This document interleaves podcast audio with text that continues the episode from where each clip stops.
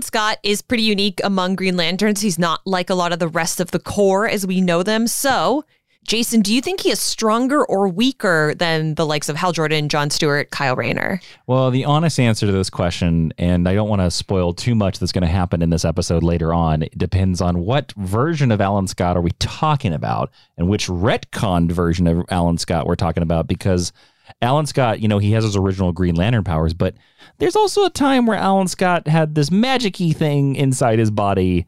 And if you're talking about that Alan Scott, then yes, he is a million times more powerful. But if we're just talking about guy that made a green ring kind of Alan Scott, then the answer is also yes, because he's magic. So I think what we're getting at is it's about to be retcon central. So what a perfect way to say hello and welcome to Geek History Lesson. I'm Ashley Victoria Robinson. And I'm Jason, confused by retcons Inman. Welcome to Geek History Lesson. This is the podcast where we talk about one character, one construct in pop culture and tell you everything you need to know about him. And today we are talking about Alan Scott, the first, the original, the Golden Age Green Lantern. Alan Scott, the Green Lantern. Mr. with a red shirt and a big green collar, Alan Scott. Yes, giving very theater director. Are you saving this discussion? Are we going to talk about his costume? No, we can do it right now. I have no costume talk. Here we go. In the notes. What do you think about this guy's costume? Okay, he has a red puffy shirt. Yeah. He has purple pants. Yeah. A big high pointy collar. Mm-hmm. And then I believe he has, help me out. What are the boots that have straps that go crisscross back and forth? You know, you sometimes see them. Jodhpurs? No. You see them in like, you know, in bad 1930s movies where they're trying to portray Egyptians. Oh, I don't know if I know. I don't know if those are what they're called, except boots. I don't know how to look those up either. It's fine. It's fine. He's got some fancy boots. Oh, what plebeians we are. Yes, indeed. So what do you think about this costume? No, it's ridiculous. It's patently ridiculous. Like I said, he looks like he's auditioning for a community theater production of Phantom of the Opera.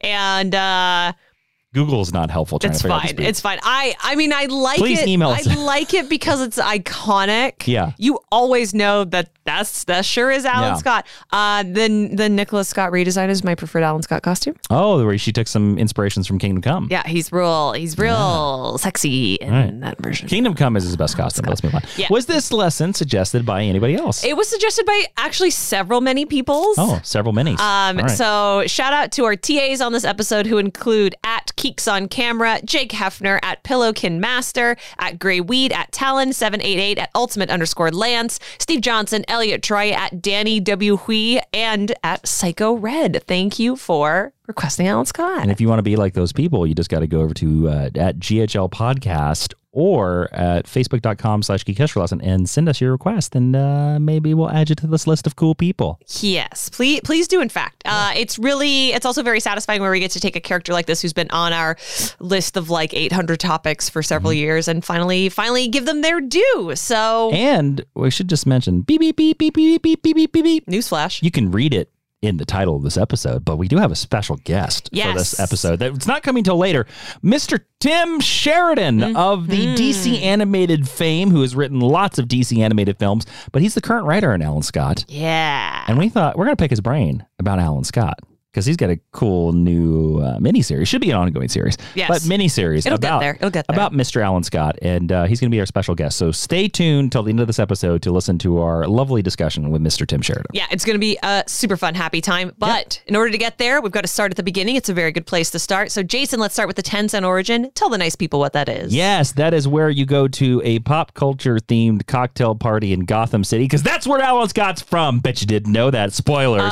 Not to actually you. That's not correct. That's a retcon, probably. It's not correct. No, not in his original appearance, because I'm going to talk about where he's from. Well, he is a hero of Gotham City. I'm just throwing it out there. Yes, but that's not where he's originally from. Well, this cocktail party is in Gotham City, and the people of Gotham City are asking about Alan Scott, and now this is where you're going to tell them all about it. Alan Scott, a.k.a. Green Lantern, a.k.a. Sentinel, a.k.a. Man of Green, a.k.a. White King. That feels like a racist name. A.k.a. Keeper of the Starheart, a.k.a. Green Gladiator, a.k.a. Emerald Crusader, a.k.a. Emerald Gladiator, a.k.a. Jade Knight, a.k.a. Green Champion. Pick a name, Alan. Yeah. I will say, The person who updated the 2 or 3 pages that I pulled notes from is obviously an Alan Scott super fan, because there was a lot of information this character. Some of those are just nicknames.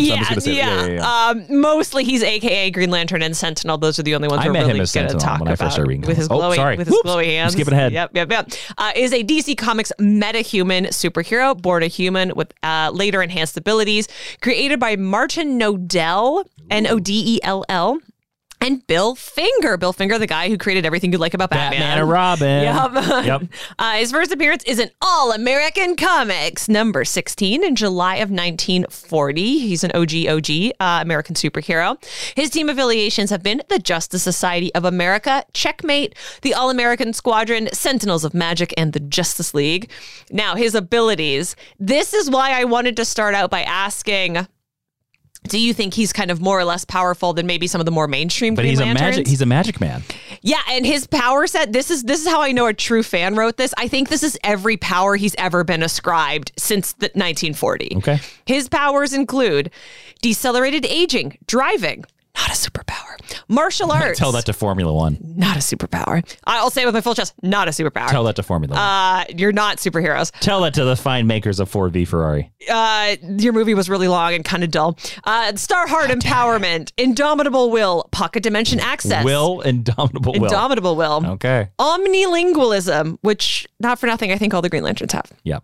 Energy absorption, telekinesis, crystallization, force field generation, invisibility, light refraction, resurrection, electromagnetic scanning, time travel, holographic projection, energy homing beacon, chlorokinesis, power absorption, ring duplication, cold manipulation, phasing, energy manipulation, energy absorption, martial and mind alterations, thought relay, immortality, will empowerment, energy twin projection and absorption, and the Emerald Sight. Alan, relax. Yeah, this is what retcons will get you. Bit of a fancy man there, Mr. Alan Scott.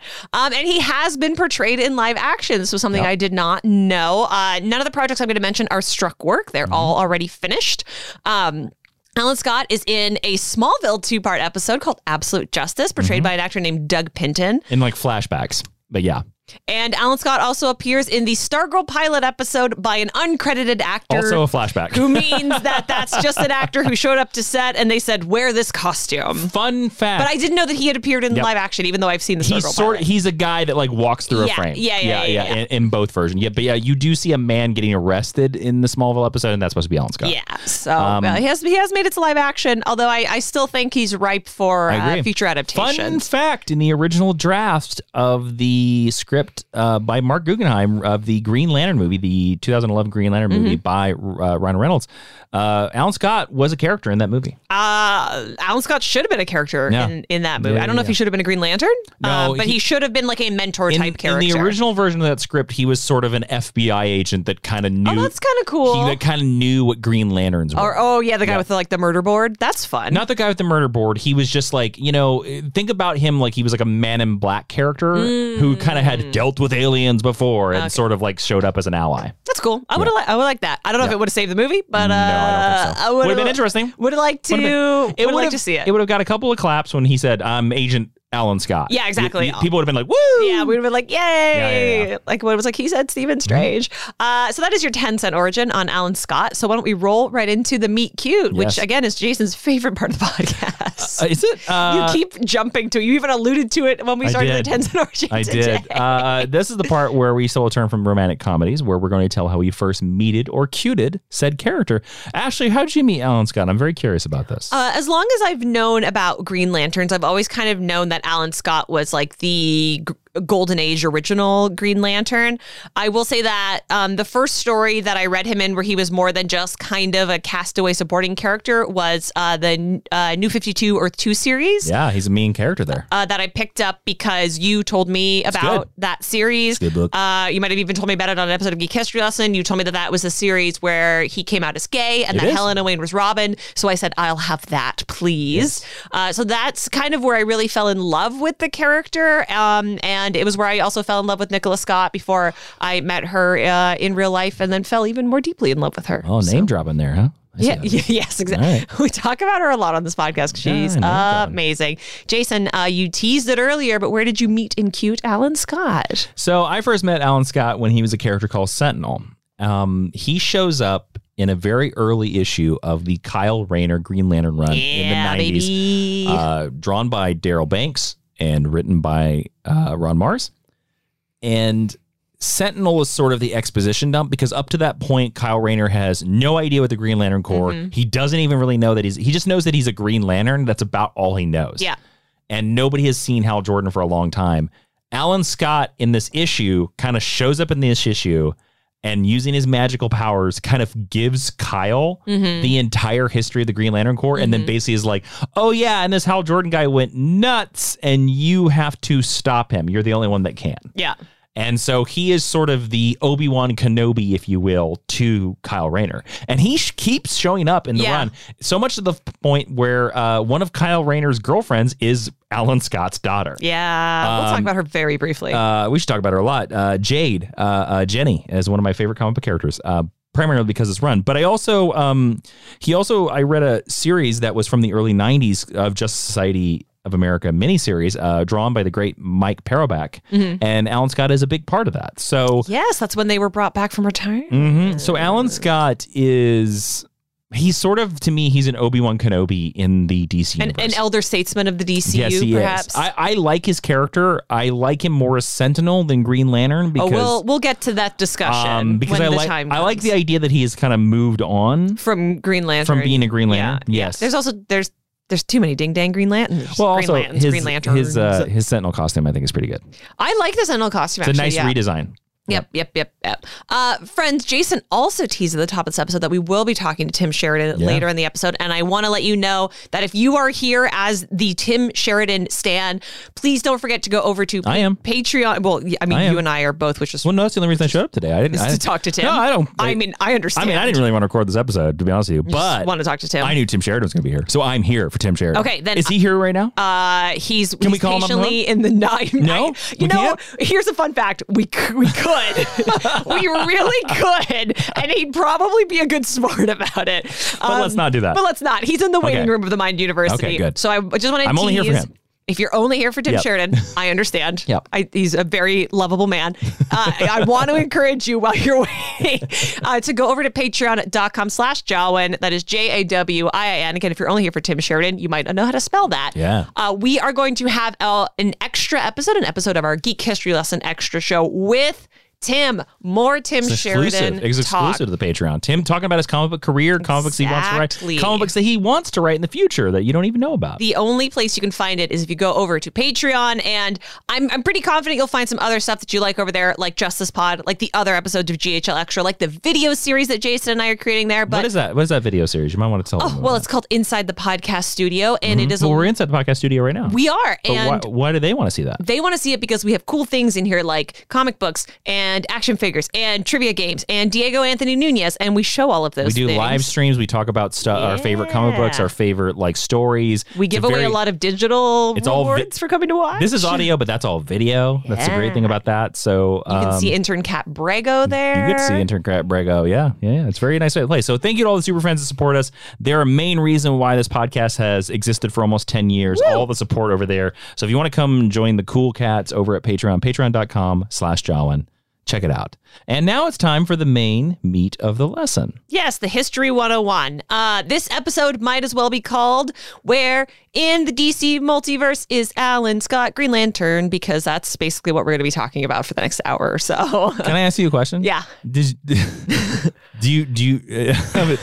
is how much Carmen Sandiego is so much in my brain. Where in time is Carmen Sandiego? Yeah, that's what I was trying to... Where in the world is Carmen Sandiego? So what I know it from is from Where in Time is Carmen Sandiego. Oh, did they change up the melody? The game show, it's Where in Time is Carmen Sandiego. Oh, that's so interesting. We're on the case and we're chasing her through history. So you were correct. I'm sorry. Hosted by former GHL guest Kevin Schenck. That's right. Yeah, so that's what I was... That's the reference that I was going for the OG one. Okay, all right. Well, I'm a lot younger than you, so I'm going for the younger reference. From a show that I think that's almost 30 years old. I just said this on a recent episode of Jason and Jeremy John about Justice League. I said this. I was born in 2005. So. Wow. Wow. I'm a young'un. I got to take back some comments I made about Scott Pilgrim, if that's true. I'm a young'un. I'm a spry young'un. A spry 20. Wait, you wouldn't even be 20 yet. That's upsetting. A spry 18 years old. Martin Nodell. Let's talk about Martin Nodell and Alan Scott. Created Green Lantern, the Green Lantern, after listening to Die Nibelung. If you are either an opera fanatic or if you've been listening to this podcast for a couple years, you know that Die Nibelung is the Ring series German opera, the same opera that Danny Elfman literally stole the Batman theme from.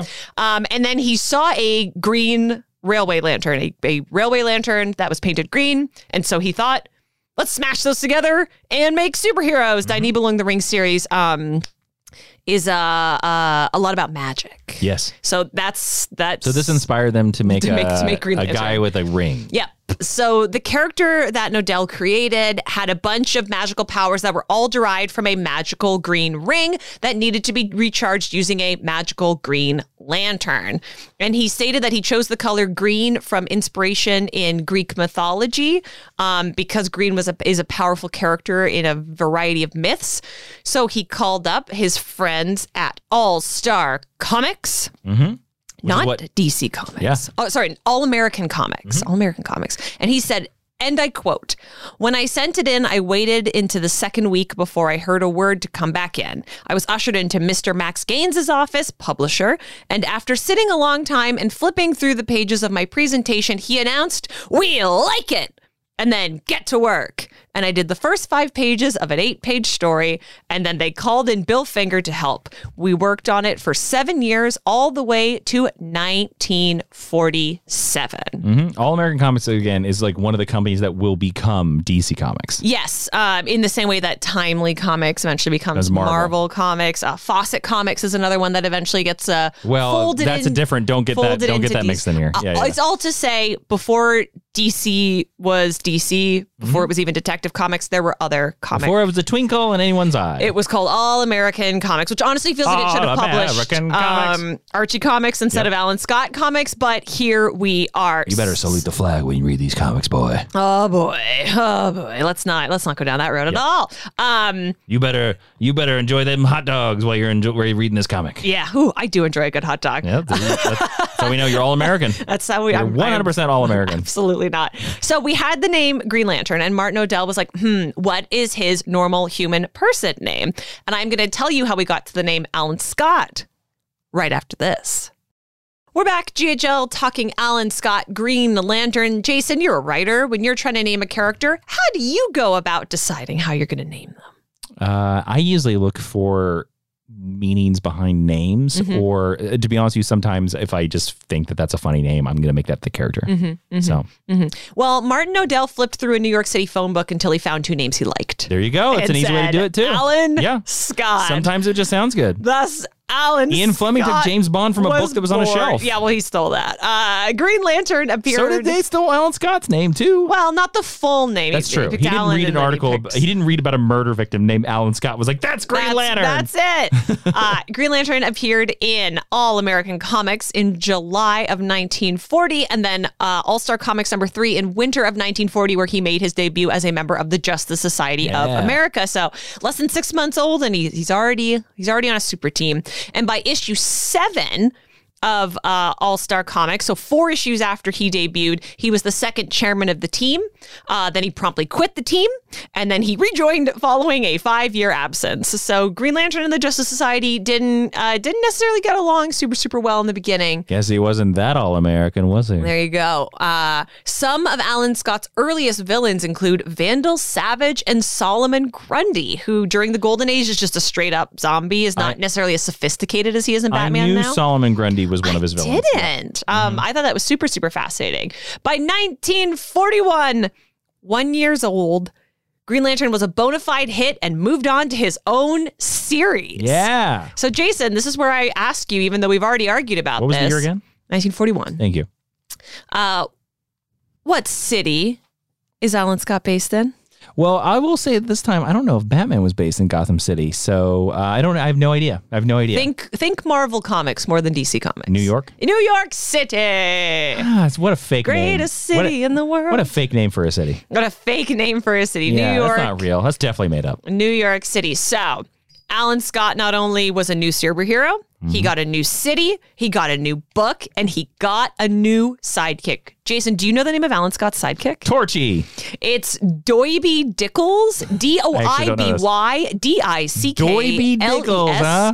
Who's a fat New York City taxi driver. Hey, don't body shame this man. That is the official character description. Fat, yes. Okay. Right. I think it's kind of giving Bibbo Bobowski, I'm not going to lie. A little bit.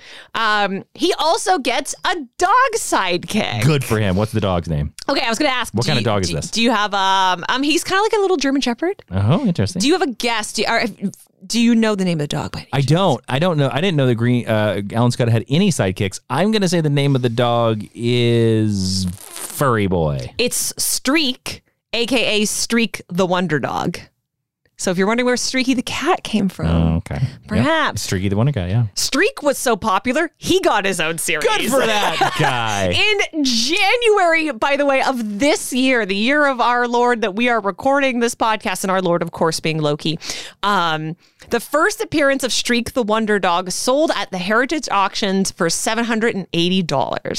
$780. Yeah, so it's not that highly valued. No, but it was a heritage auction. That's fair. Like it's slabbed, it's graded. Let's get this issue is also quite notable for Alex Toth doing the interior art, luminary artist. If they ever do an Alan Scott adaptation, I'm betting Streak is gonna be part of it.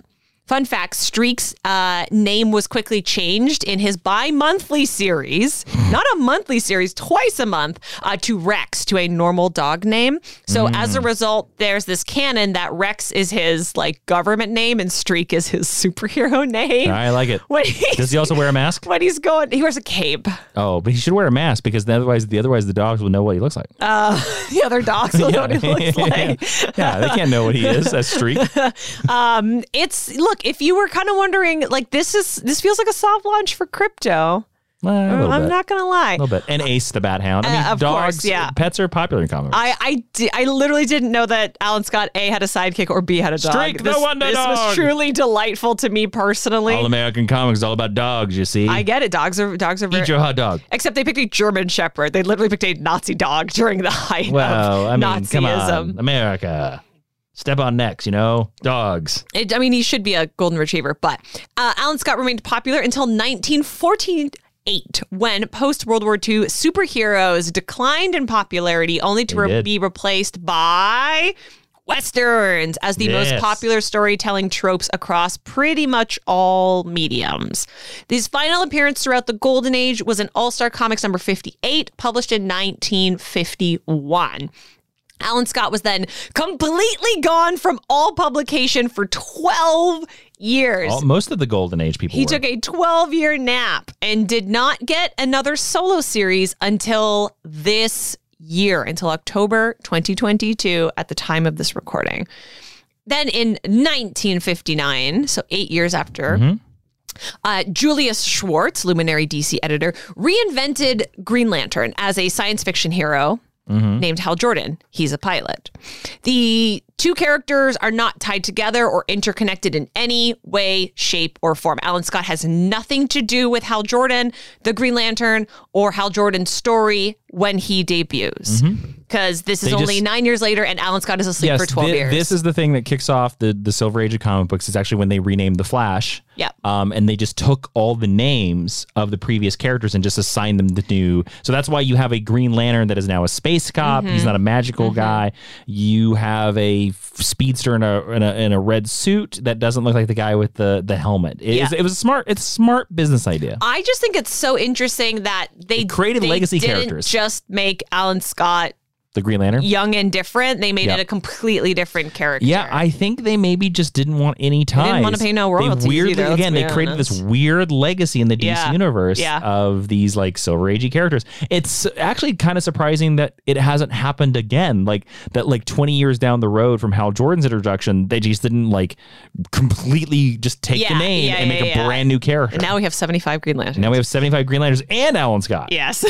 Alan Scott actually doesn't re-enter the DC Comics game until The Flash number 137 in 1963, the year of the Avengers, the year of Doctor Who, big nerd year 1963. In order to avoid confusion between Alan Scott and Hal Jordan from this point forward, all of his previous stories are retconned as having taken place on Earth 2, because DC loves a multiverse. He kind of bums around the Silver Age, relegated to annuals where the Justice League and the Justice Society crossover, and cameo appearances kind of as editors and writers see fit. And it's not until 1981, with the launch of the All-Star Squadron title, that Alan Scott kind of gets up to very much. One, All-Star Squadron, all-time great name for a super team, I think. I really think that name is underused. I would love to see it pop up more in the DC universe. I just think it sounds so cool. Are we also going to mention Infinity Inc. anytime in here? I was not planning to mention them at all. So if you would like to bring them up, you're welcome. Infinity Inc. is sort of like a team of a lot of the Golden Age heroes' kids, including Jade and Obsidian, Alan Scott's son and daughter. Yes, I am going to get to Jade. I'm not going to talk about Jade very much at all because I don't like her. And this is an Alan Scott lesson, and people can request a Jade lesson if they want to. The other thing I want to say particularly about Alan Scott and the Golden Age characters throughout the Silver Age, what's interesting about the Silver Age is if you are not one of the mainstay Justice League characters, you are sort of relegated to like, you kind of show up and you do a thing and then you maybe go away for 3 years or 5, like Black Canary, this happens too. So don't feel too bad for Alan Scott. This is like fairly typical treatment of supporting cast DC characters at this time. Now, Jason, yes, you're in charge of DC Comics. I am. You're going to completely erase these Golden Age characters and you're going to bring in these new sexy Justice League characters. So my question is, and we've sort of alluded to this, why bring them back at all? Should Julie Schwartz have just left Alan Scott and Jay Garrick and Wesley Dodds back in the World War II era? Like, should they have been revived, or is it confusing? So here's the reality of it. Yeah. It's not confusing at all. The problem is that the idea that he initially did was the idea that like on Thanksgiving, the Justice League was going to have a hangout with their Earth 2 buds, which was the Justice Society. Now, for a once-in-a-while thing, great idea. It'll boost sales. And if anybody remembers those older heroes, they'll come buy it. Or you could get new fans interested in either side of that equation. The problem is that, again, I don't know who it is, but eventually a writer came along and was like, what if these characters were around all the time? Oh, well, I will tell you exactly when that happened. And that's where we start getting into territory of, oh, they should have stayed dead. They should have gone away. Again, showing up once in a while. Like, it's very similar to if you watch Doctor Who. Right? You don't want to see the previous doctors in every single episode. You want to see them when it matters and when it's special. Because if you see them in every episode, then it doesn't matter. And it also becomes super convoluted. So that is my opinion on these characters. And I kind of think like what they are currently doing in, say, comics at the time of this recording is the right move to be like, no, we're just going to publish stories with them, but they're set back in their original time. The new Golden Age. But they are not alive or around in the modern day. So that's another reason why I picked to talk about All-Star Squadron instead of Infinity Inc., because All-Star Squadron was the first. They're kind of the same team. They are. I just also like the name All-Star Squadron. But All-Star Squadron Infinity Inc. That's so funny. Specifically, keeps these characters in World War II, tells their stories during World War II. It's one of DC's first kind of modern forays into historical fiction. And that is where, because I do like Alan Scott, I do like Jay Garrick, I do like Wesley Dodds, I do like the original Black Canary, which gets confused because there's a mom and a daughter and they look the same. But I do think that there is something about them versus some other characters where they just work better as part of this period in history. Yeah, and it's an odd, I think this was a really smart thing to have done with them at the time. And it's an odd thing for them to just be palling around with Superman. Yeah, it's like, think about the losers. You're like, well, I don't want the losers in modern day Gotham. Well, it would be, I hate to say it, even though, again, I know Superman and these characters are, you know, from the 60s. Or yeah. Superman is an old school, Batman's an old school, Wonder Woman's an old school. But I'm just saying it's, and I know that they have sort of transcended, right? Yes. And actually the argument should be, well, why are Batman and Superman remembered and Wonder Woman remembered? Because they're the same age as Alan Scott. Well, Jason, as you know, the old versions of them are living on Earth 2. Yes, which is a whole other can of worms from a different episode. I understand. I understand. You know, and I'm also trying not to bring up any ageism, but yes, like, of course. You know, because I've just said my preferred method would be to just that they redo these names every 20 years. Mm-hmm. That seems to make the most sense. Mm-hmm. But you know, I don't know. I don't like them in the modern day. It's just not the vibe, right? Like they are of a time period in a way that not every other character is, but this sort of JSA core group very much is. Like my favorite version of them is, there is a version that you'll get to is where they start teaching the younger heroes. And that's the version where I'm like, oh, this works. Yeah. That's actually one of my favorite Jay Garrick's is when he kind of takes on a professorial tone. Then Crisis on Infinite Earths happened. Jason, what's Crisis on Infinite Earths? Well, Crisis on Infinite Earths completely ruined Alan's... No, it's going to complicate Alan Scott quite a bit, because this was the storyline where the DC editors, in the role of the fictional character, the Anti-Monitor, came throughout the DC multiverse and basically destroyed every DC multiverse, because it was confusing. Yeah. They claimed it was confusing. Yep. And them, in the role of the Anti-Monitor, ate all the universes until there was only one universe. And now it was the thing to say that every thing that happened in DC Comics only ever happened on this Earth, and guess what that does to all the World War II characters? It basically says you can't exist. Yeah. So post Crisis, Alan Scott suddenly lives on the same Earth as Hal Jordan for the first time since Hal Jordan was introduced in publication history up to this point. And it's so messy that DC publishes a book the next year called The Last Days of the Justice Society, which basically exists so that DC can say that the JSA are forever trapped in an extra dimensional realm that will never, ever come back for real, forever. Until they come back. And it's comics, so that, you know, that's not true, or but this geek history lesson would be over now. But that was them trying to correct the how the hell are these characters around. Instead of them just simply saying... Which is what they should have done, and I know our Alan Scott stans are going to be mad. They should have just said, like, oh, the JSA characters don't come to the new universe. Like, they are, like, blipped out of existence. See, I'm going to be even worse on this. Go for it. I think the solution is they're dead. Yeah, I mean... I hate to say it, but to just be like, at the time of our universe now...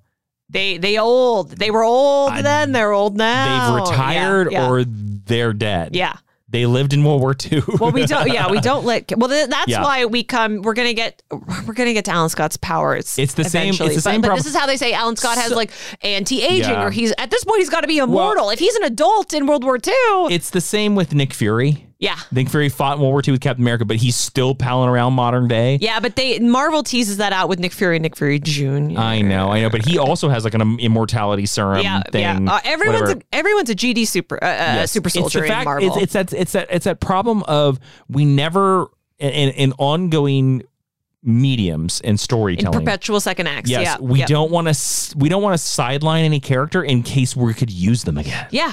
And the problem is now we're continuity. But that was them to be like, okay, if we put them off the board, they can still be around for stories, but they won't be palling around, because the big thing after Crisis on Infinite Earths was DC said Superman is the first superhero. Yeah. It is Superman. Yeah.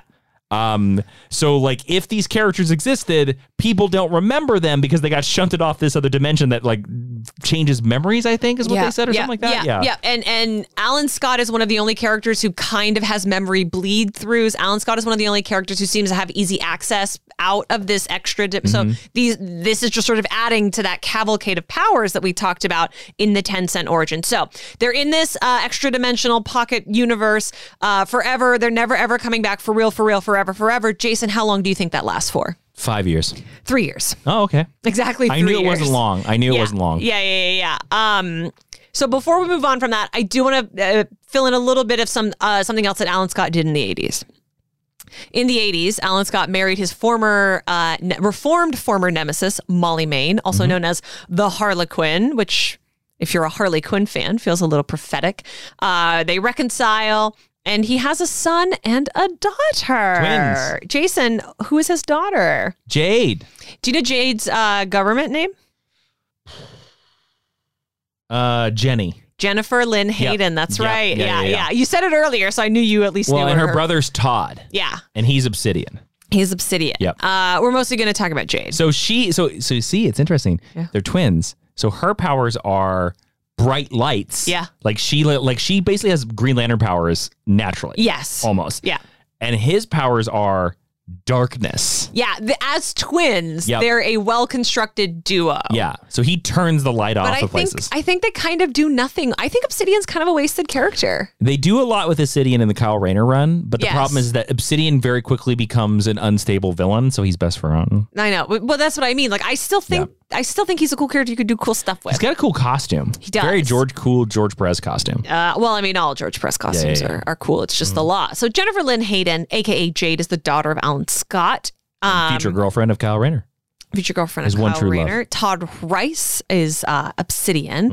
Alan, I'm sad to tell you, is a bit of an absentee father. Of course he is. Yeah, I knew that. Well, why of course he is? Because he's a superhero. Most superheroes are absentee fathers, except for Superman, who's a great father. And the best father. You know, everybody wants Superman as his dad. Everybody. I mean, yeah. you make a really solid and upsetting point. Sorry. Do you think Batman's not a good dad? Let's think about this. But Batman's got more children. Batman got like 12 progeny. I know. Do I think Superman's a good dad? You think 100%. Superman's a better dad than Batman? 100%. I know, but Batman like made Dick Grayson, you know? Accidentally. Yeah, you're right. Accidentally. Like Superman, not on purpose. Superman's a very present father. Yeah. So Alan Scott, sad face, bit of an absentee dad, but like, don't fear, because in the mid-aughts, when Jeff Johns kind of gets in charge of the whole Green Lantern universe, he steps up into more of a mentorship role with Jade and a lot of other youngsters coming up. And I would say he does make up for lost time, but it is worth noting that he's not the best daddy at all times. Jade does die. But in fairness, Alan Scott has also died. More than once. Who among DC comic superheroes hasn't died at this point in publication history? Yeah, at this point, more than once. That is all I had planned to say about Jade and Obsidian. Me. Okay, I didn't know if there was anything else you wanted to bring up before we move on. She's Kyle Rayner's true love. 100%. That is so wrong, and I don't like that she's green. Nope. It makes me so mad. Nope, she's Kyle Rayner's true love. No. Saronic Natu is right there. No, not. He'll never fall in love with a brood of Sinestro. How a brood? That is so rude. That's what they call him on Korrigar. Cancelable. It's the year. She's fictional. How can I be cancelable for that? She's also an alien. Look, we have an action figure of one of those two ladies, and it's not Jade. Because they've never made a Jade action figure. They have absolutely. But not in a Green Lantern. This is too far down the rabbit hole. We're not doing this. They have absolutely made. But not in her cool costume. That's the problem. Probably not. They've made at least I can look at four right now. I can't believe you're wasting time on this. Just move on. 1990. It's the year of our Lord Loki, 1990. Fans miss the Golden Age characters. They've been away for 3 whole years. They're clamoring for Alan Scott, Jay Garrick, and Wesley Dodds to be brought back from wherever it is that they'd been shunted off to. I guess. I think like 8 people wrote letters. And in order to do this... I think the editors missed them. I think that's one of those. Oh, that's usually how it goes. Yeah. Alan Scott is brought back into mainstream continuity. Hey! And he's... quite old compared to a lot of the contemporary DC superheroes. Our young hot guy. He is stamped as a veteran of World War II for the first time. Okay. And it is stated that he has a prolonged lifespan through the power of his particular Green Lantern ring, which is different than Hal and Scott and everybody else's Green Lantern ring. Jason, how do you feel about Alan Scott retconned as a veteran? Because for me, I would say until the current run, he doesn't give Soldier Boy vibes, really. It's just because it's the trope of we have to give him some relation to the big war to make him tough. I'm gonna ask this question here. I don't know where did he get his Green Lantern ring? Have we covered this? Did we talk about this? We're pretty far into this lesson, and we have not talked about how you made this thing. This is the time where I would like my notes literally say, I would like to take this time to explain to everyone how Alan Scott's brand of Green Lantern powers work. I was like, we waited quite a long time into this lesson, so please tell us. Yes. So here's the thing. It depends. Is the answer to all of this. On which retcon? Yes. So I wanted to give you a little bit of a flavor of who Alan Scott was before I got into, I'm trying to give you the most comprehensive explanation of his powers as possible because they're really, really confusing. It's been changed a million times. Yes. So the official, and I quote from DC Comics, explanation is, quote, Scott uses his ring to fly, walk through solid objects, and to move through the fourth dimension, paralyze or blind people temporarily, hypnotize them, create rays of energy, melt metal as a blowtorch, and cause dangerous objects to glow, among other things. It could allow him or others to time travel. That is the official explanation for how Alan Scott's powers work. Unlike other characters named Green Lantern, Alan Scott's power does not come from the Guardians of the Universe. It comes from the Starheart. We joked about that at the beginning, and I mentioned it briefly in the Tense on Origin. The Starheart is, through a series of retcons and complicated explanations, a magical entity that was once imprisoned by the Guardians of the Universe. So it is tied to Green Lantern lore, but it is not... It's not part of the Hal Jordan brand of DC Green Lantern lore. Starheart mysticism. Okay. The mystical power of the Starheart, an ancient artifact trapped by the Guardians of the Universe. The Starheart is capable of many mystical powers that include but aren't limited to the following: eternal youth. The artifacts and mystical properties also imbue one with seemingly eternal youth. So he has this Green Lantern ring and this Green Lantern battery that are powered by the Starheart as opposed to the big battery on Oa. It's a magical thing, which means it can kind of do whatever they want. Depending on your continuity of choice, where the Green Lantern ring... Yeah, how does he get this thing? ...comes from either... It's usually he finds it somewhere. See, I always understood that he found it inside a meteorite. So usually he finds it somewhere. It's usually inside a meteorite or a piece of a star or something that fell from the sky, which is kind of different but similar to how Hal Jordan got his ring. But it did not like fly to him choose him. He finds it. He finds the battery, and he kind of has to stumble through integrating with the Starheart. And he weirdly fashions it into a lantern and into a ring. Exactly. So there's Alan Scott calling right now. It's Alan Scott being like, you're getting this mostly correct. Like Hal Jordan and the other Green Lanterns, Alan Scott's Green Lantern abilities do have a weakness. So Hal Jordan's weakness is the color yellow, because in that version, yellow is fear. Jason, do you know what Alan Scott's... Wood. It is wood. So canonically... Yep. You can shoot him with an arrow and he'll die. Alan Scott's weakness to wood stemmed from his subconscious belief that his power couldn't affect this material. Why? That is the in-canon reason. I don't accept that. Mama, I'm afraid of trees. Mama, I don't think I can block a tree. The way that I've always justified it in my headcanon is because I've always known that his Green Lantern, and specifically his Green Lantern battery design... He's afraid of Groots. No, because it's based on a train. That's a piece of technology. So I've always assumed that he has a harder time fighting organic material because his powers come from inorganic sources. But there's really like, it's kind of one of those. It's always it's like been that way, it's like and it's but comics. It's kind of a goofy version, to be honest with you. Yeah, I think it's something that that we should sort of wrap up. So now I'm going to talk to you about Alan Scott's era as Sentinel. Jason's been waiting this whole episode to talk about it, and we're going to do that right after this. Geek History Lesson, we were back talking about Sentinel. Wait, what? AKA Alan Scott, who's sometimes a Green Lantern. So in the 90s, they brought back Alan Scott, and he was very, very old. And DC editors had the perpetual fear of their audience not understanding their increasingly confusing continuity. They simply could not have too many Green Lanterns. Kyle Rayner's on the horizon, so they call Alan Scott Sentinel. As Sentinel, Alan Scott doesn't channel his power through his ring. Instead, his hands glow, and the power of the Starheart is like inside him. It's in his own heart. Well, I always understood this as the idea was that, similar to how Lex Luthor got cancer from his kryptonite ring, the idea is that Alan wore this piece of the Starheart meteorite for so long that he just absorbed it, that he didn't need the ring anymore. Yes, exactly. But also it's because DC didn't want him to be a Green Lantern. This was around the time where Hal Jordan murdered the Green Lantern Corps. And at the time, they went down this line, which I think is really smart, that Kyle was the only Green Lantern. Yes. So they didn't want Alan Scott out there also being called Green Lantern. Yes, and he was already removed enough from continuity. I think he should have stayed Sentinel. I agree. It's a cooler name. Throughout the... Also fits in with his railroad engineer background.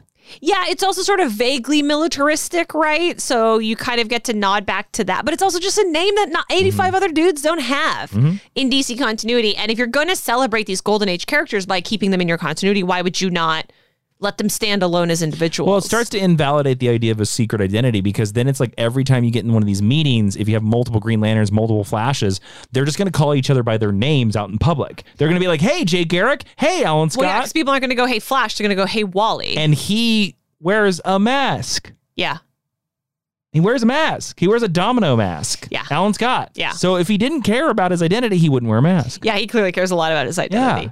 Yeah. He remains Sentinel until JSA number 50 in 2003, when he simply becomes Green Lantern again and gets his Green Lantern ring back. Yep.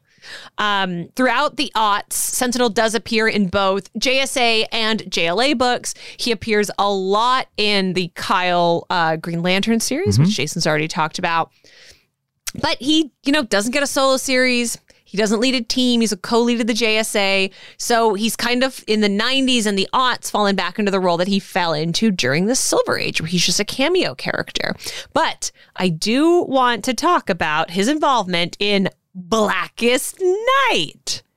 Dun, dun, dun. You know, the big, suddenly there's Black Lantern rings and zombies are being brought back and stuff. Well, there's black rings that bring heroes back from the dead. Yes. And they're zombies. That's the event. We have a 6-episode podcast series and a 12-episode video series on Patreon called The Blackest Night Club. So I thought we could just talk. And little episodes on this podcast actually are called that. You just got to go back and look for them. That's why I said 6 episodes of the podcast are called Blackest Night Club. So I thought we would just talk about him in Blackest Night. He is unfortunately very much a supporting character in that as well, because only the mainstay editor-approved Green Lanterns are kind of out there doing stuff. But Alan and the rest of the JSA battle against the reanimated Kal-El, and that's L, just the letter L. He's the Earth 2 Superman. He's the old Golden Age Superman with the Reed Richards hair. And the Black Lantern versions of the Dead Justice Members Society. He also is one of the heroes who adds his power to the Black Lantern bomb, which is designed to destroy all the Black Lanterns in New York City. And in the final battle of the event, Jade is resurrected by the power of white light, his daughter. She was dead at the time. And Alan's there to witness. It's kind of his best moment, I think, is when he gets to see Jade come back to light. And then we open up the doors to Brightest Day, but we're not going to talk about that because it's awful. The next thing that Alan Scott does of importance is in the New 52. So Jason, what's the New 52? The New 52 is where... you know, just like in 1985, when the DC editors popped up. This time, the DC editors popped up as Barry Allen the Flash, and he wiped the DC universe out of existence. And they basically started from scratch, with the exception of Green Lantern. But in this version, they reintroduced the multiverse. So now, where Alan Scott is back on Earth 2, because Alan Scott doesn't exist on Earth 1 anymore. Yeah, Alan Scott's punted back over to Earth 2, where he's the only Green Lantern, and he's a young man. But this version, he's young and sexy, he's blonde. Well, he's always been blonde, even when he was old. Well, but eventually, when he's Sentinel, he gets white hair. No, he keeps his blonde hair because of his aging. Does he have gray hair? No, he never has gray hair. The idea is that the Starheart basically keeps him ageless. I thought he had gray hair. No, he always has yellow hair. Blonde, gray, who can say every blonde listening to this is livid right now. This version debuts in Earth 2, number 3 in 2012 with a sick new suit. Can I have an action figure spotlight, please? Action figure spotlight. They made this, like, the entire Earth 2 line of action figures. Most of them. Which, one, continues to baffle me to this day. Mm-hmm. Two, they're great-looking action figures. And three, it's the coolest Alan Scott action figure that's ever been. I agree. It's a cool costume. I wanted to mention it because there is shockingly a lot of Alan Scott action figures, but I'm gonna be a little rude here and say I don't think there's a lot of good ones. I used to have the classic one too. Yes, you did. Mm-hmm. Yes, you sure did. What is most special and notable about Earth 2, New 52 Alan Scott, besides the fact that he's a stone cold hottie, is that this version of Alan Scott is the one who comes out as queer. So Alan Scott becomes our first openly gay Green Lantern. And he's a railroad engineer again. Which I love because it ties back into what's unique and special about him and the inspirations for the character in the first place. Jason, I want to ask you, is the only reason that DC Comics allowed Alan Scott to be gay because it was happening on Earth 2, thus it didn't really matter to mainstay DC continuity? Yep. Isn't that a bummer? Yeah, that's because he was not the main Green Lantern. Yeah. So that's why they did it. Follow-up question. Yep. From a storytelling point of view, sure. What do you think about Alan Scott being gay? I don't mind it because I guess I'm not a big Alan Scott fan. So like he is a character, like you said, that like keeps being shunted to the side. So yeah. I don't mind if you rewrite his history. My only problem with the retcon is the fact that, and I understand, is the fact that his children have such a legacy in the DC universe as well. Mm-hmm. So like that is a thing where I'm like, that there's complications with that. I'm not saying that's not solvable. And I'm also not saying that gay people don't have children. People can't have a conversation. I just know from my perspective and when I came to comic books that his marriage and his kids were like a very important part of the character. Yeah. And so it's interesting that they were like, no, that's all shunted to the side. Yeah. My headcanon for, because I like Alan Scott being gay. I don't mind it either. I don't have a problem with it. I think it makes him, just from a storytelling perspective, more interesting than the 85 other Green Lanterns who are rolling around at any other time. The way that I've sort of like make it make sense is that she's the person that he loved. Like she's like the woman that he really fell for, and that's why he had children. Yeah. But again, like I said, like that, it's just like that. But like I don't have any problem with being gay. And I don't have any problem with it, to be honest with you. You know, it is interesting because again, we're talking about this is well. They thought it was interesting enough they punted it back over into mainstream continuity. This is not the main continuity. No, Alan Scott. This is Earth 2 relegated to a pocket dimension. It was enough of a thing that they were like, well, let's make the main universe Alan Scott queer as well. Yeah. So, Earth 2, which was a really, really good book. It was a good book. With phenomenal art throughout. Eventually canceled. And then for kind of the rest of the New 52, the same thing happened to Alan Scott that happened in the Silver Age. The same thing happened to Alan Scott that happened when he was reintroduced in the 90s and the aughts. He kind of just farts around and makes a bunch of cameo appearances. Well, actually, no, he doesn't exist for a very long time. He's not in continuity for a very long time. Until we got our other soft reboot, DC Rebirth. And the current, at the time of this recording, movement of the New Golden Age.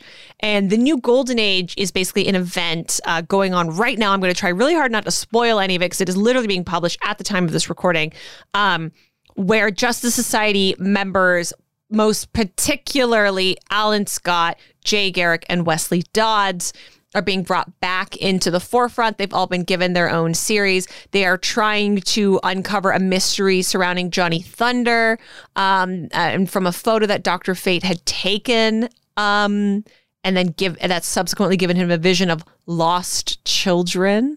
Mm-hmm. So for any you Jade stans out there, you know, keep looking for that. And now we're getting standalone series. So in the main series, Alan Scott miniseries, The Green Lantern, we see Alan Scott's version of his current timeline history. So we see flashbacks to him as a veteran, as a young man, during and post World War II, including J. Edgar Hoover finding out about Alan's sexuality and some of his relationships. And I think this is where I'm going to wrap up this episode. Mm-hmm. Because, like I said, this is what's happening right now. We try not to do as many spoilers as possible. And we are about to speak to a man who is, dare I say, intimately acquainted with Alan Scott. Mm-hmm. We revealed him at the top of the show, but we'll do the official intro and reveal right after this break. Please welcome to Geek History Lesson the architect behind Alan Scott, the Green Lantern, writer of movies, TVs, and comics, including Netflix's Masters of the Universe, Tim Sheridan. Hi, Tim. Hi. Hi. Thank you so much for having me. Now, I'm not going to do this all through the show, but I tend to try to not criticize the hosts for their wonderful, generous introduction. However, since it is the Alan Scott episode, to introduce me as the architect seems like a missed opportunity when you could have introduced me as the engineer. Oh, you know what? Here, take two. Architect is John Stewart, yes. Please join us in welcoming to Geek History Lesson the engineer behind Alan Scott, the Green Lantern, writer of movies and TV and comics, including Netflix's Masters of the Universe. Tim Sheridan is joining us. Hi. That was really good. Thank you. I'm very good at picking up on subtle hints. I feel like, just like Alan Scott, I went through a ripple of the time change of the multiverse. We had a retcon right there. We literally experienced a retcon. Yeah. That's the close. By the way, that right there was the closest thing you're going to get to a retcon in my book. That's what I. That's how I see it. Oh, I just don't think of any of it as a retcon. I think, you know, I have a million reasons why, but we'll get to talk about that later. Well, Tim, you've probably told this story a million times, but I'd love to hear this for our listeners. What are your origins in comic books? Like, what was like some of the first comic books you picked up, and then how did that transition into you writing comic books? Well, it was a long time before I got into writing comic books, but when I was a kid. You know, I've been thinking a lot about this lately because I often say, you know, oh, the first comics I read were Batman comics. Mm-hmm. I don't think that's true. And then I've often said, oh, no, wait, it was the Marvel's Transformers comics. Those were my first comics. And then I realized, you know what? That's actually not true. The first the first comics I ever read was a trade paperback. Mm-hmm. That my brother's friend had left. It was like a hand-me-down. He gave it to us, and it was Son of Origins of Marvel Comics, and it had a ton of, you know, black and white reprints of just pencils, you know, reprints of all kinds of stuff. And I read and reread and reread Iron Man's origin story just over and over and over again as a kid. That was the first. And he also gave me a comic book, and it was a Thor comic that had Beta Ray Bill on the cover. And I will remember that always. Is it the one of him smashing the logo? I think it was. Yeah. I have to pull it up, but I think that's what it was. It's a very famous cover. Yeah. Is it Walt Simonson? Yes, it is. I believe that's Beta Ray Bill's first appearance too. Oh man, I wish I'd kept it. Yeah. as the anti-Beta Ray Bill member of this podcast, this conversation distresses me. Hey, how dare you don't. You should always love a big space gal. He's so scary. Now, the important thing I think to take away from this is sort of how not exactly Marvel literate I am compared to DC. Mm-hmm. Although I feel completely DC illiterate all the time too. But you know, when I say, oh yeah, Iron Man's origin, like, I could not tell you the number. I could not tell you, like, off the top of my head. I couldn't tell you that book was Beta Ray Bill's origin story, because I was absolutely a DC kid in terms of comics when I started really religiously reading comics, which was Batman. Batman became the gateway for me there. Although cartoons, which, you know, was where kind of I started, not only as a kid before comics, but also in my career as a writer, I was all about Spider-Man and his amazing friends, or as I called it, Spider-Man and his amazing furniture. Wait, what? He had that amazing furniture in his apartment that, like, the couch turned over and it was a computer, and then, like, something, you know. He was a bachelor in the 80s in New York. But I actually thought that was a slight towards Firestar and Iceman, which I was going to kind of agree with you. They are furniture. That's not true. Not true. I fell in love with those characters on that show. Oh my God. So what was the transition from, you talked about, like, a lot of people don't realize, like, you co-wrote, or you wrote the Batman: The Long Halloween animated features. You wrote this amazing, I claim this, I think it's one of the best Superman animated films, Superman: Man of Tomorrow. I think it's a lot of fun. And a lot of people slept on that film. and it's great. He did, but they've all been coming around, which is so cool. They've all been discovering it on Max. Yeah, and I get messages from people all the time that this just brightens my well because they took the name of that universe, they call it the Tomorrowverse now, from your film. But how did you go from writing these DC animated films to coming on board with Teen Titans and Alan Scott? Well, first of all, let me tell you the weird thing about my life is that I was a little bit aimless. I was not aimless, but I was successless in so many ways. And that's not true, listeners. Well, no, at a certain point, I was. It was just kind of like floundering, trying to figure out. I was too old to have to try to figure out what I was going to be when I grew up. And I was kind of in that place. I went and sat in the back of Ballroom 20 at San Diego Comic-Con, which I'd been attending for years as a fan. And I watched the premiere of the Flashpoint Paradox movie that James Tucker made, that Jim Krieg wrote, based on Jeff Johns' Flashpoint book, and Andy Kubert. And I walked out of that and I said to my friend who sat with me and watched that movie, I said, that's what I want to do. And I didn't know what that meant. I had no idea what that meant. But within, I would say, a few short years later, I was adapting Reign of the Supermen for James Tucker and with Jim Krieg and these people who were responsible for the thing that made me sort of pivot my whole life and change my goals to go down that road. And so that's incredibly lucky and just incredibly fortunate, charmed, people would say. I worked really hard to get there, and I worked even harder to keep the door open once it was open. But things don't happen like that all the time for everybody. That's why I like to talk about it, because it does feel wild and miraculous that I ever got here. Now, because of that work, I worked on a show called Justice League Action, and the producer of that show is Butch Lukic. Butch came up on, with Bruce Timm on Batman the Animated Series, Superman Animated Series, Batman Beyond. You see, Butch's name is all over that show. His fingerprints are all over that show. And Butch produced Justice League Action, and he was, after that show, he was going to make a movie for Warner Brothers Animation. And the lowest of the low-hanging fruit of stories to adapt for Warner Brothers Animation was the one that nobody wanted to make because they didn't know how to make it. And that was The Long Halloween. Yeah. And Butch, who's just an amazing guy, was just like not intimidated in the least. He said, I'm going to do it. Let's do it. We're going to do Long Halloween. And I had Jim Krieg, who was producing it, knew that I had a real affinity for that story. I also had an affinity for Hush, and my friend Ernie Altbacker got the job adapting Hush for James Tucker. And so when it came time to sort of dole out the assignment, Butch and Jim decided to bring me in on Long Halloween, and I'm very, very grateful they did. It was an incredible experience, and that led to writing Man of Tomorrow. We ended up releasing Man of Tomorrow before The Long Halloween because of a trick of Hollywood fate. But then that, all of that work that I did led to my getting in the door at DC Comics as a comic book writer. And what happened was, and I don't know if you've talked about this on the show before, but I know you know about Dan DiDio's 5G initiative that he was putting in place, and famous or infamous, depending on how you would say. For sure, yeah. Listen, I was there. I was in the room.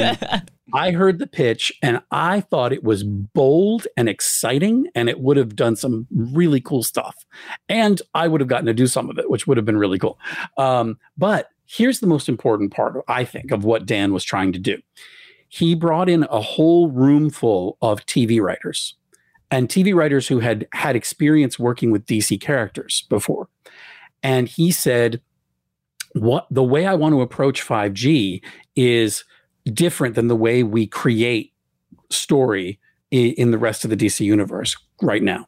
I want to have a group of writers who are accustomed to working in a room together, not even just a bullpen, but a real writer's room where we would all break the overarching story for the year of all the titles that would be coming out over the course of the year.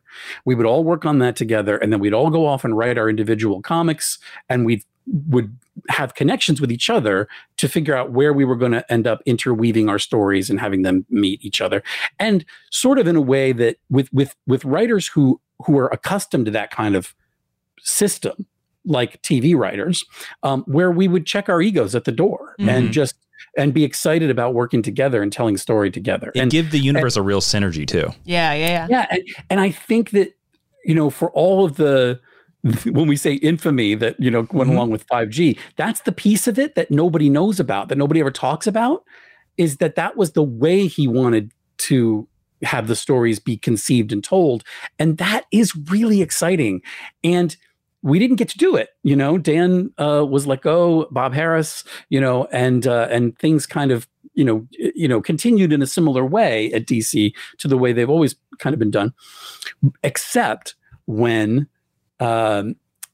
Jeremy Adams, who's currently writing the Hal Jordan Green Lantern book, and wrote a very famous run on The Flash, which was his first job in comics. Jeremy Adams and I came up with a story that would have incorporated the concept of the Flashpoint timeline. And DC was excited about doing a miniseries with this idea. And when it got to be real, it got to the point where I said, I really feel like we need to call, somebody needs to call Jeff Johns and make sure that he's cool with us doing this, because Flashpoint is his thing. It's his baby, yeah. Yeah, but that's quite a courtesy in licensed comic books, honestly. Sure. Usually characters or concepts just kind of pop back up because somebody said so. Yeah, and we didn't have, certainly there, I don't think there was any official obligation to do it. But I think everybody knew that it was kind of the right thing to do. I mean, Flashpoint is a big deal. I mean, look, Jeff is responsible for a lot of big swings and a lot of big stuff that's historic now to DC canon. But I felt better knowing that. And then our editor had a great relationship with him. Called Jeff. Jeff was on board with the very idea of doing a sort of sequel to Flashpoint. Said he would immediately volunteer that he would write issue 0 to kick us off. And then when we all met for the first time, by the way, I'd never met the man, but when we all met, everything was just going so well. And we were so excited and everything was working and firing, and we were all throwing story at each other. We ended up, Jeremy and I threw out the story that we were going to do because Jeff said, hey, I want to just co-write this with you guys. And, you know, we were like, this is the greatest opportunity that has availed itself, is like, because it's a masterclass from someone who's been doing this a while, who arguably knows a thing or two about writing comics. And so we just saw it as a great learning opportunity, but it turned into so much more. It turned into a great friendship and a great working relationship. The reason I tell that story is because that Jason's like, please get to the point. No. I was. If you're following along, what you may have gleaned is that is basically the way that Dan DiDio was pitching that we write comics. That we had 3 writers in a room, in a writer's room, working on that story together. And writing, going off and writing, and then sharing our stuff and rewriting with each other, and then making the thing come to life. And that ended up being such a joyful experience. It led to the stuff that I'm doing now. And but now to Alan Scott. I was saying, Dan DiDio had a good idea with the writers' room of TV writers. I can't wait for all the news articles after this podcast comes out to where Tim Sheridan says Dan DiDio had a great idea. Which, by the way, Dan DiDio has many great ideas. I mean that is no fun, because Dan DiDio, I have mad respect for the man. Yeah. And I do think he's brilliant. But let me tell you. If that is the worst thing they write about me, then how about it? Lately, it's been a real, don't dare. I mean, I know. Hopefully, you searched for this on YouTube by looking for Geek History Lesson, not looking for Tim Sheridan, because you don't want to see the hits that come up under Tim Sheridan right now. Oh no, people are coming after me hardcore. Okay, well, like let's get into why. So it's been 70 years since Alan Scott's had a solo series. So almost 75. Yeah, 74 years. Why now, Tim Sheridan? Why now? Why now? Well, everybody, I think, you know, who's around comics knows that Alan Scott, first Earth 2 Alan Scott came out of the closet. And then Alan Scott came out in the, you know, mainstream timeline, and a few years ago. The thing is, Alan has only, that story hasn't really been told yet. It's, he's sort of had a couple of pages here and there in other people's books. And so it's, you know, it's, it was kind of inevitable that there was going to be an Alan Scott miniseries, at least, that would talk about, you know, him as a closeted gay superhero in the 1940s. At least that would be part of his story. Flashpoint Beyond, we set up a bunch of cool concepts, very Jeff Johns type of concepts. One of them was that many, a bunch of characters had been removed from the DC timeline that we all know and love, and that they were we reintroduced them, we put them back into the timeline. Essentially, like, arguably, the conceit of that is that everything we've seen up to this point is the retcon, and that, you know, that the, you said there were no retcons, Tim. You said there were no retcons. Well, not in my book, because technically, then, if you follow it through, mine, you know, my story, our story is supposed to be the way it was supposed to play out. If the character of the Golden Age Red Lantern hadn't been removed from the timeline. This is a character who is Alan Scott's, as the Green Lantern's, arch nemesis that we never knew about because, again, removed from time. But now reinserted back in time, there are going to be some effects on Alan's life and his story that, you know, it might play out a little bit differently than we've seen before. Having said that, I am not in the business of retconning, throwing out an entire life story of her character and just changing everything. What I see it as is, and what we're trying to do is just as an opportunity to add more layers to Alan's character. I mean, when you go back and read the Golden Age books, it's not like they're really deep. Like, there's not a lot of, you know, there has been in subsequent years, we've gone back and revisited and added more layers to those characters in that time period. This is just doing that again, based on the layers that have been created in the last, you know, decade or more for Alan. But, you know, those people on that I'm talking about on YouTube, I mean, a lot of them, I don't think are really, they don't really keep up with comics. You know, they have a political agenda and they're going after. They're the Streak, the Wonder Dog super fans who want to know when Alan's dog sidekick is going to be coming back into continuity. Well, you know, they've legitimate concerns. It's a good question, but another good question. Issue 4. Spoilers. Another good question they ask, though, is they ask about Jade and Obsidian. Yes. Yeah. Alan's kids. Like, how can he unfortunately, the question that a lot of people ask, bless them, is how can he have kids if he's gay? And I'm like, I don't want to explain biology, but it does still work. It's not like that stops working.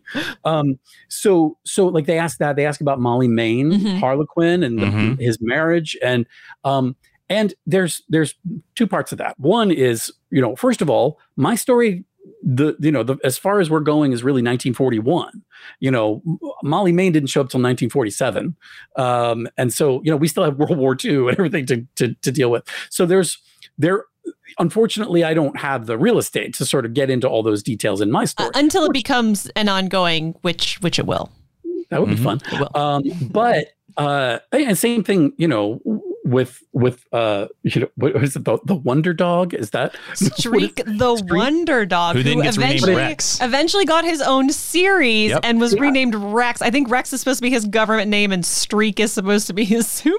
I like that he has a secret identity, but I didn't remember the Wonder Dog part of it. That's the thing. I don't know if the Wonder Dog is the official name, or just sort of what people have been calling him online, in sort of a crypto fashion. I love it. But so that's kind of the thing. And those are great questions. But just know, from my perspective, even though I'm not necessarily addressing it like head on, because we're not setting the story in those time frames, from where I sit, everything happened. It all happened. We're not changing.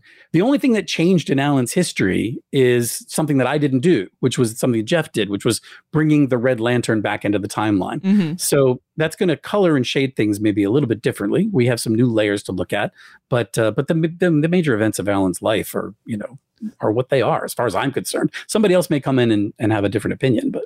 What was your relationship with Green Lantern Alan Scott before you got assigned this book? Like, were you a fan of this guy, or were you kind of like, he's kind of sitting in the background, there's not enough Rex the Wonder Dog? What, I mean, you know, how did you feel about Alan Scott before, again, writing words in this character's mouth? Let me take you back to the beginning. First of all, growing up in the 80s, in a small town in the backwoods of Rhode Island where we didn't have a comic book shop, I didn't know much about the JSA and I didn't know much about Alan Scott. They weren't on my TV every day or every week. So my introduction came a little later, and it was sort of, you know, I knew who Hal Jordan was. Mm-hmm. I even knew who John Stewart was, mm-hmm. I think, before I really got a handle on Alan Scott, which is stuff I had to kind of piece together myself. Again, we didn't have the internet either. You know, it wasn't like you could just look this stuff up back then.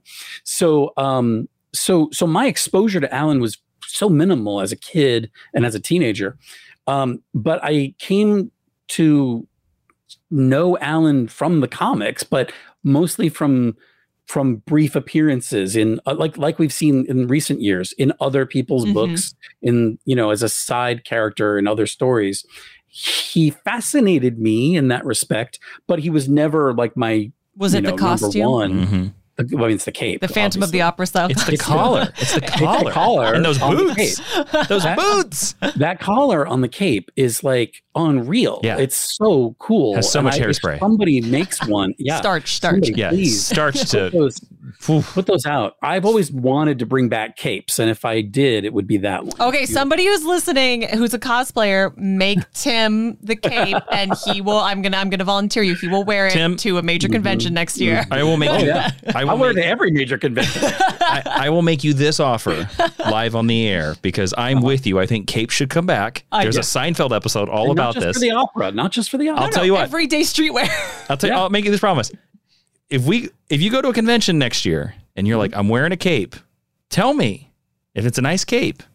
I'll wear a cape with you. Okay, Jason has a cape. We will double cape this up. I was just going to ask, because it sounds like you sound like a man who has at least one cape. Of course I do. I have a Robin. It's a Superman cape. I have a Robin yellow cape too. So. But I think it needs to be big and cloak-like, like Alan Scott. It needs to be like neutral. It needs to be a cape only for Tim, or a cape only for Ashley, or a cape only for Jason. It's almost like a Dracula thing though. Yeah. It's a collar, and you know, it's so cool. It's the original, you know, like, you know how Wall Street managers, you know, they dress to the nines so that they can intimidate. In capes. That's what this is, but with capes. The higher your collar, the more intimidating you are. The more your peripheral vision. Or the higher status you are. Yeah. I think that's right. I do. We also, by the way, we kept the same style cape for the Red Lantern. I like the Red Lantern. He's such a cool design. He's so cool. I mean, it's the same essential costume with a different color scheme, but he's just so cool.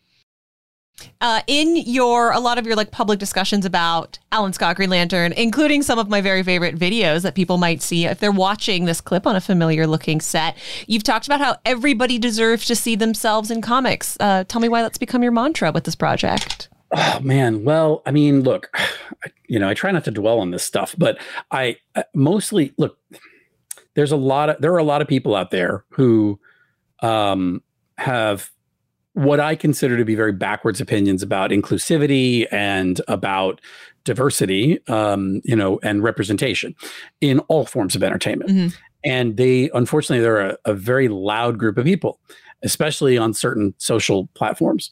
And, you know, the previews for Alan Scott #1 came out, and this particular group just started making stuff up. Mm-hmm. Like, they hadn't read the book. They were taking stuff and twisting the context to, you know, match an agenda that just is not what the story is, and it's not what the book is. And that stuff drives me wild, because, like, you know, at least read the story. If you want to have a problem with the story, read it, and then, you know, we can have a discussion about it, or you can just voice your opinion about it. But it seemed like it was done in bad faith as an attempt to tank the sales of the book before it ever hit shelves. And that's just the kind of thing that I, in the past, I have I felt didn't necessarily have to do with the characters or the story, but had to do with the fact that I, the guy who's created it that I am queer. Mm-hmm. And I think that that's their problem, is who I am and who other queer creators are, or other diverse creators. And so in the past, I have said, you know, stay quiet. They'll go away. They're not really the real fans anyway, so mm-hmm. who cares? Mm-hmm. I have tried to live and let live and move on. And I have come to a place right now where I feel that that strategy doesn't work. I think, unfortunately, the only thing bullies understand is bullying, or at least standing up to bullies. And I said, I got to throw a punch. If I'm getting punched, I'm going to throw one. That's the kind of, I don't love that that's the world we live in, mm-hmm. you know, but I think sometimes it's warranted. So yeah, I did go out there and make a couple of videos saying, hey, here's what's happening. And if we want to prove that there's a market for these kinds of stories, that, that we, are a real sort of force to be reckoned with, and that people want these stories, then we need to buy this book. Get out there and buy it, you know, buy the heck out of it, buy as many copies as you can and give them to people who need them. But it was also important to me, like when I go out there as a guy who participates in the success of the book through royalties, mm-hmm. I didn't want it to look like I'm just trying to get people to buy the book so I can line my pockets, you know? So I said, you know, it's for me, I'm very fortunate. My life is, you know, I like I was saying earlier, I feel charmed to be able to live the life that I live. And it is absolutely, you know, not only doable, but for me, it was essential to promise and pledge to give every dollar in royalties that I make off of these 6 issues of Alan Scott, the Green Lantern, to charity. So it's not me out there trying to line my pockets. At least the money's going to charity. And we're making a point, I think. We're taking a stand, and we're standing up to bullies and voting with our wallets. That's what we should do. Also, by contrast, when we announced that you were coming on this podcast, we had really, really positive comments from our listeners. And when you came on Enter the Poppers with me, we debuted a page from issue 1, a very sexy page from issue 1. And everyone was very excited. So there is good... There is good, too. Oh, absolutely. I mean, I am so heartened by, I mean, I'm going to cry if I start talking about it, but the number of people who have welcomed the book before it ever came out, mm-hmm. and reached out and have supported the book. Big name creators in comics, too, got out there. I hadn't read the book yet, but knew what I was doing, knew what Kian was doing, and you know, we're out there talking about it and in a positive way.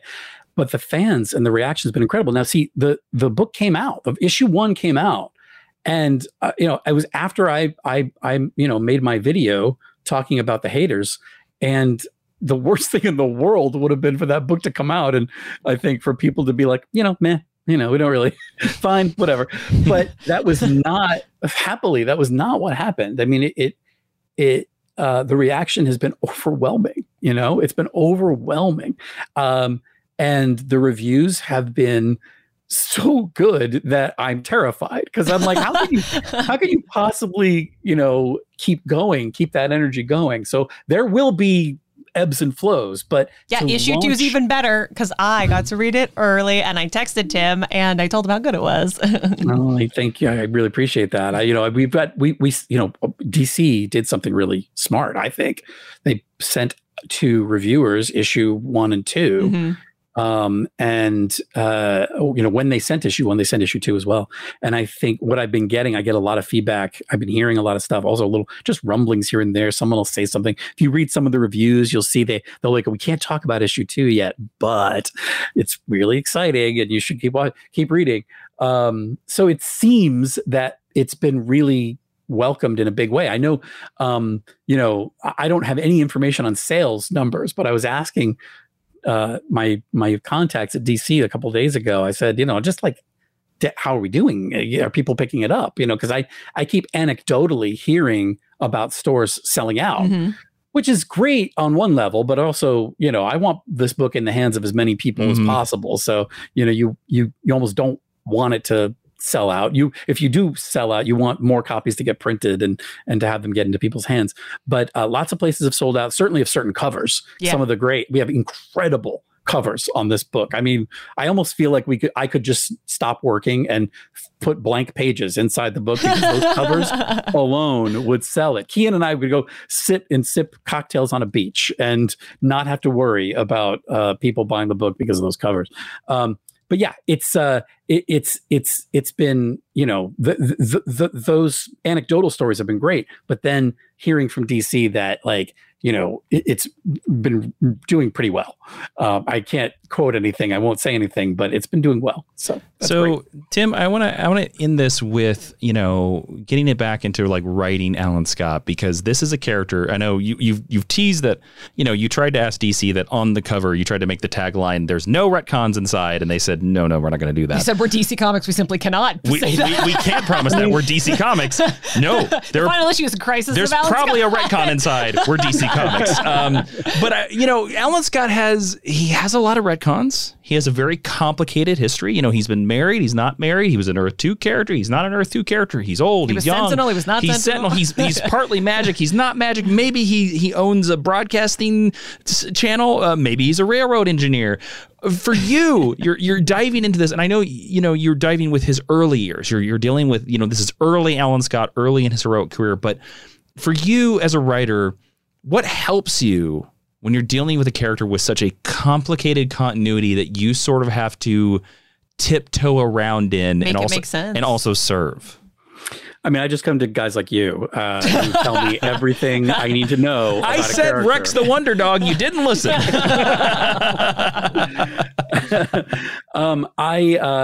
You know, here's the great thing about Alan Scott and a lot of these, you know, these JSA characters. They have such a long lifespan and this long history in publication that it's not outside the realm of possibility that it's all true, that everything is true, that all the pieces that maybe didn't seem to fit together, that they can fit together. And I've always looked at it, maybe to answer your question, I've always looked at it not as a challenge, but as an opportunity to maybe have some fun with making a connection that wasn't made specifically before. That's a kind of a thing that we've seen Jeff Johns do a lot. I think maybe I sort of learned that from him.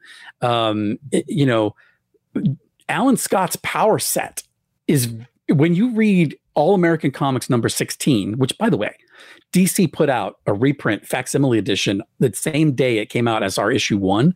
And it's on shelves. And I encourage everyone to pick it up and read it, because there's so much in there that is referenced and is a part of issue 2, which is out this week, issue 2. So please, if you're picking up issue 2, maybe there's copies of All-American 16. It's going to be a fun thing to kind of read both of those together. You know, when you look at his power set, it's very bizarre, and it's not what you expect from a Green Lantern. And there haven't been very satisfying, I think, explanations for why that is throughout the course of his history and throughout the canon. Don't talk about our podcast like that, Tim. That's not true. So I'll say what I want. No, so that's been it for Tim Sheridan, everybody. Thank you so much. So one of the things that I thought was important and that I really wanted to do, because it's fun, is to maybe try and use the twist in time that brought us to this miniseries, the twist in time that brought the Red Lantern back into continuity and into Alan Scott's life, to use that as a platform to try to make some connections between that weird power set and the rest of the Green Lantern Corps, and what all that means and what it could mean for the future.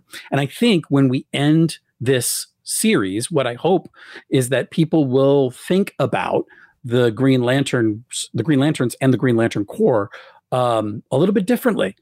You know, we're going to leave you with some stuff that maybe other creators will pick up and run with in the future, you know, or if we get to continue, we'll play around with some more. But there are some big things that we're going to put out there that I think help make sense out of a lot of the questions that have existed for so long.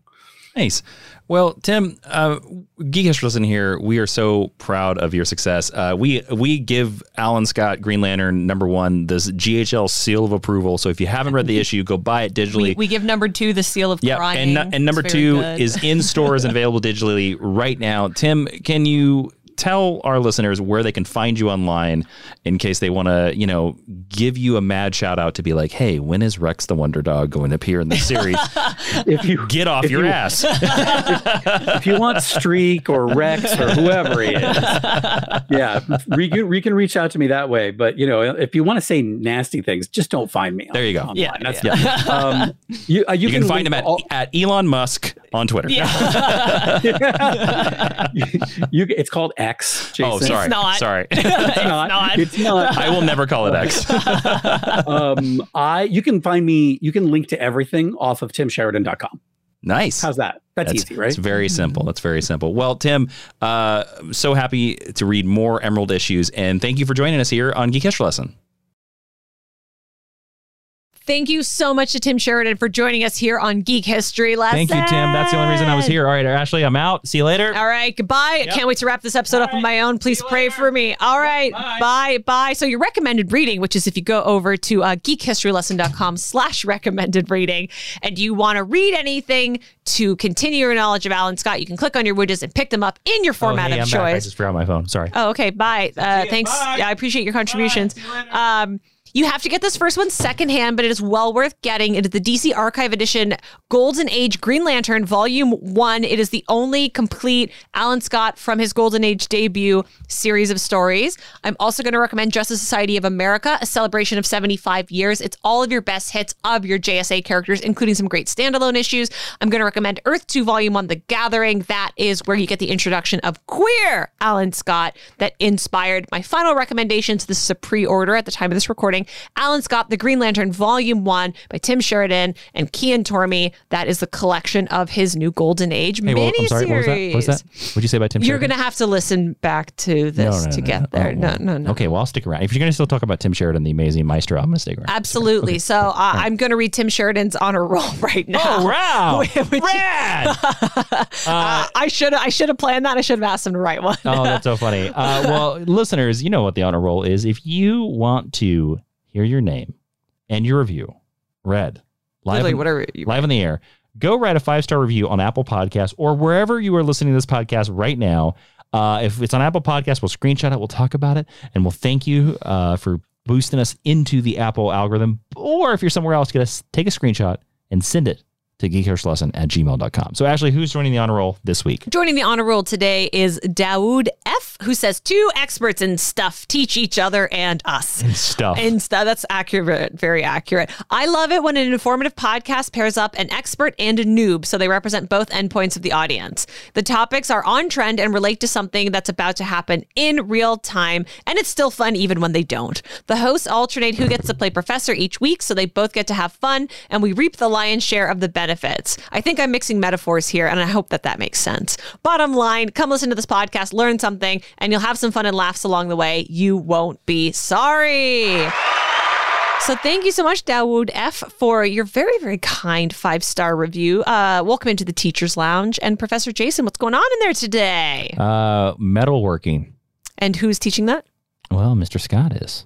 But Mr. Scott. He's not a professor. I don't trust. Is he an adjunct? No, he's not a professor. He's an engineer. He's a railroad engineer. You heard it here first, folks. Railroad engineers can't be professors. How dare you?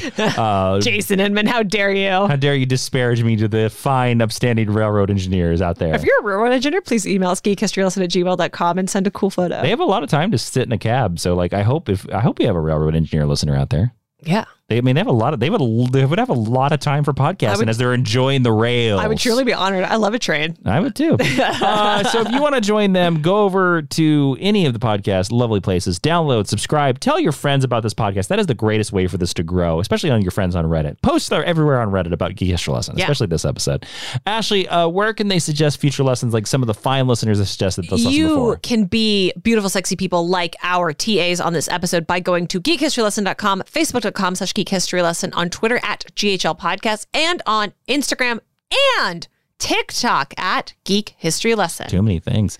Where should they follow you on one social media? What's the one social media that you'd like them to follow you at? I would like you to follow me on Instagram, but you can find me on all the things at Ashley V Robinson. The V is very important. Mm-hmm. How about you, Jason? You can go follow me on Instagram at Jawin, Jawin. I'm also on Threads with the same exact place. And now it's time for Stick Around. Yeah, that's right. When you suck through all the plugs, you get to hear more. Ashley, what are we talking about? Hashtag Stick Around. Jason. Yeah. Serious question. Okay. Is it time to bring back Streak the Wonder Dog? Did he leave? Well, he hasn't been in continuity since... No, I mean in our hearts. Has he left? Not in our hearts. In the hearts of the DC editors. He's obviously left your heart if you think he's got to come back. I've replaced him with Streaky the Wonder Cat. What can I say? How dare you? Streaky the Super Cat. It'd be funny to have a reference to him. It'd be funny to put him on like the League of Super Pets or something like that. Yeah. But he's like the old dog. What were his name is Streak and his name? Rex is his like government name. I think he has to be Rex. Yeah, because we have Streaky. We can't. Yeah. So now, I mean, I'm Rex looking the Wonder Dog. I'm looking at an action figure of Streaky. Yes. In this various room. So, yeah, I think he has to be Rex. Rex the Wonder Dog. It won't work with Emerald. Rex the Emerald Dog. Yeah. Doesn't work. Would you buy a Rex action figure to go with your various and sundry? Yeah. Heck yeah. Super pets. I want Rex. I want Kanga.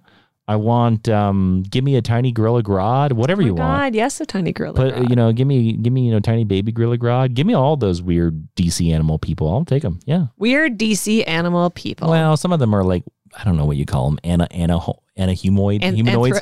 Anthropomorphic. Well, you know, they actually call them like anamoids or anahumanoids or whatever. I don't know. It's interesting. And then there's Buddy Baker, but that's a story for another time. Yeah, we've never done a Buddy Baker. Nope. You can request it though. Please don't. Please don't. Animalman's great. Animalman's fine. What is wrong with you? What is your problem with blonde, white male DC superhero? I'm putting you on the wrong. What's my problem with blonde white men? How much time do you have? Blonde white DC superheroes. I'm talking about Aquaman. I'm talking about your Buddy Bakers. I'm talking about your Alan Scotts. I'm talking about your Booster Gold. Look, Jason. I'm talking about your Jason William Inman. Your Booster Gold. I'm talking about your Alan Scotts. There's only room for one Aryan blonde superhero from DC Comics in my heart, and Michael John Carter has really shorted that up. I could tell your derision against Alan Scott. Listen, I could tell. I will say I learned a lot of really fascinating things during this episode. Okay. I really enjoyed doing this episode, and I'm so grateful that people wanted to hear it. All right. Cool. Well, thank you all for listening. This has been Geek History Lesson. I am Jason Bring Back Rex, the Wonder Dog, and Min. I am Ashley Victoria Robinson. Professor Ashley, will you please close out this Emerald episode? Class is now dismissed.